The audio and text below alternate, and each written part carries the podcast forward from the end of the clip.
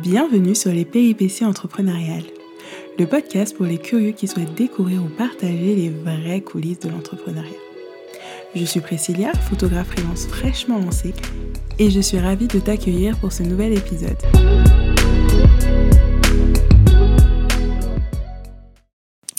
Salut, je suis ravie de te retrouver pour le premier épisode du mois de février, ce petit mois parfait qui commence un lundi, qui finit un dimanche. Enfin, moi, ça me met vraiment euh, de super bonne humeur. tu remarqueras qu'il ne m'en faut pas beaucoup. Aujourd'hui, j'ai eu envie de parler d'un sujet que je trouve important, euh, qui est le fait d'être seul lorsqu'on entreprend. Donc euh, quand on est indépendant, quand on est freelance et encore plus maintenant en temps de Covid, euh, on est souvent livré à soi-même parce qu'on va travailler tout seul de chez soi. Bon, en temps normal, c'est pas forcément vrai parce que on peut travailler à plusieurs freelances dans un café, on peut aller dans des espaces de coworking, mais là, euh, avec la situation sanitaire, enfin voilà, on est quand même euh, beaucoup chez nous, dans notre bureau, sur la table de notre salon, selon la manière dont on travaille, mais c'est vrai qu'on n'est pas forcément en contact avec d'autres personnes. Voilà, donc j'ai eu envie d'aborder ce sujet et de te donner trois bonnes raisons de bien t'entourer lorsque tu es indépendant, lorsque tu es solopreneur. Donc déjà, quand on débute en tant qu'entrepreneur indépendant, euh, on se retrouve seul. Donc pour certains, c'est une vraie bénédiction de ne plus avoir de collègues, de ne plus être obligé de se sociabiliser au quotidien. Mais pour d'autres, ça peut vraiment représenter un poids. Là, justement, avec la crise sanitaire, on voit à quel point ça peut être très compliqué pour les personnes qui sont isolées socialement, qui ne peuvent pas voir leur famille, qui ne peuvent pas voir leurs amis, lorsque ce n'est pas un choix. C'est-à-dire que ça s'impose à elles parce qu'elles vont être loin, parce que peut-être elles sont étudiantes dans une autre ville, ou parce qu'on ne travaille pas nécessairement euh, auprès de sa famille. Donc déjà, pour une raison toute simple, c'est le fait de se sentir compris. Évidemment, se lancer dans l'entrepreneuriat, ça peut vraiment s'apparenter à une réelle aventure, à un vrai chemin de vie. Mais souvent, avant de se lancer dans l'entrepreneuriat, comme j'ai pu en parler dans le premier épisode, on a souvent une première expérience, donc soit de salarié, de fonctionnaire, peu importe en tout cas, un métier sécure et un métier sûr aux yeux de notre entourage. Donc du jour au lendemain, quand on dit OK, salut, je quitte mon CDI, OK, j'abandonne mon statut de fonctionnaire pour se lancer dans une activité qui est considérée par l'œil extérieur comme à risque, ça peut être problématique dans le sens où ça peut être une réelle source d'angoisse pour tes proches. Donc ils vont s'inquiéter pour toi et toi, de ton côté, tu auras le sentiment de ne pas être soutenu dans ta décision alors que tu l'as mûrement réfléchi. Tu t'es pas levé un matin en te disant bon bah salut, je me casse. Bon, peut-être, mais même si tu l'as fait, je pense que tu avais tes raisons.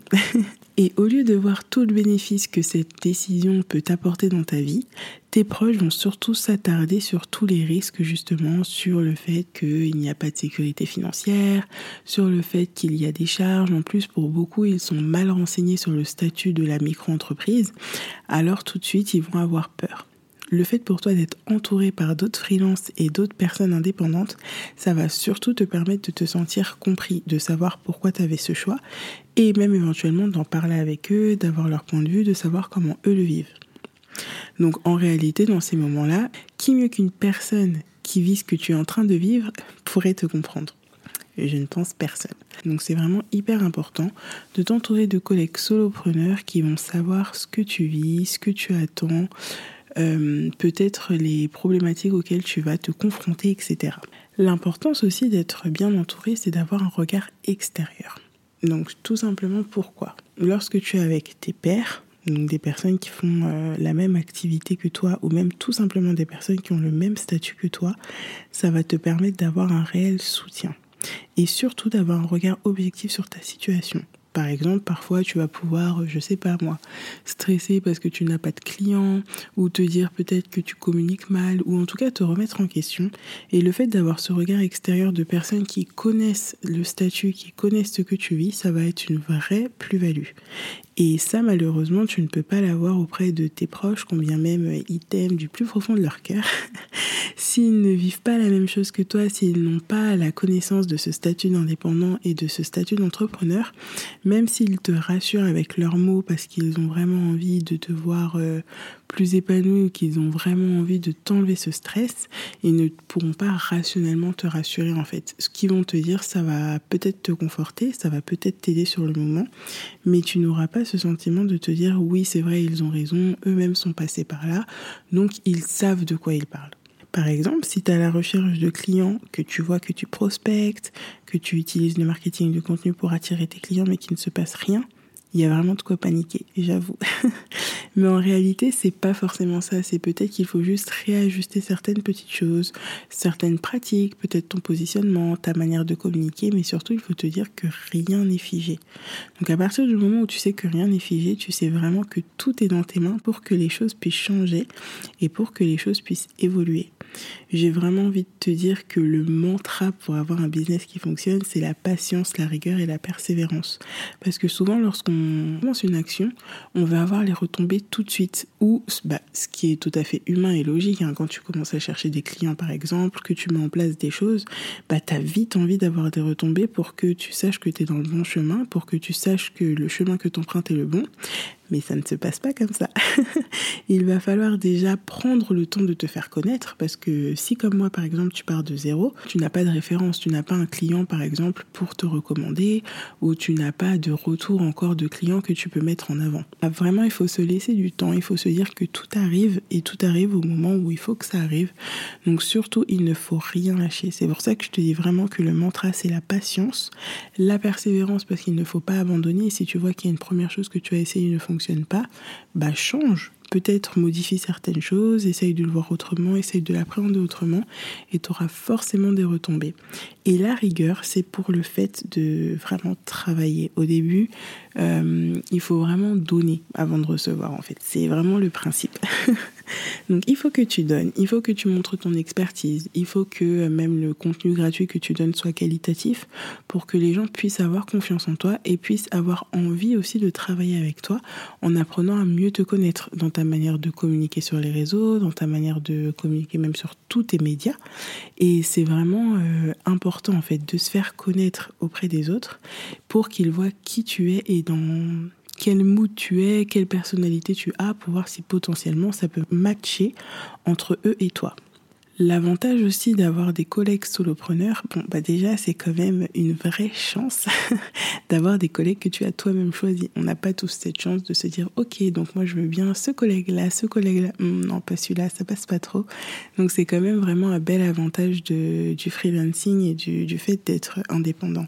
Et ça il faut vraiment ne pas le négliger, c'est-à-dire que si tu as possibilité de t'entourer de personnes que tu apprécies, qui sont aussi indépendantes, donc qui sont aussi entre guillemets disponible que toi sur des plages horaires de, de jour, de la journée, c'est hyper important parce que lorsque tu es entouré uniquement de personnes qui vont être salariées ou même qui font vraiment totalement autre chose, eh ben tu pourras pas nécessairement communiquer avec elle au moment où tu en as besoin peut-être en journée parce que cette personne va être à son bureau ou autre en fait. Et c'est vraiment très très important aussi de pouvoir communiquer au quotidien avec d'autres personnes et pas se dire OK, j'attends 18h euh, ou je communique avant 9h pour euh, coller aux horaires de bureau et coller aux horaires des personnes que tu fréquentes. Enfin, moi je trouve ça super chouette vraiment au quotidien de pouvoir échanger avec euh, plein d'autres personnes L'importance aussi d'avoir un regard extérieur, c'est que quand tu partages ton expérience, tu te rends compte que tu n'es pas tout seul en fait à vivre ça.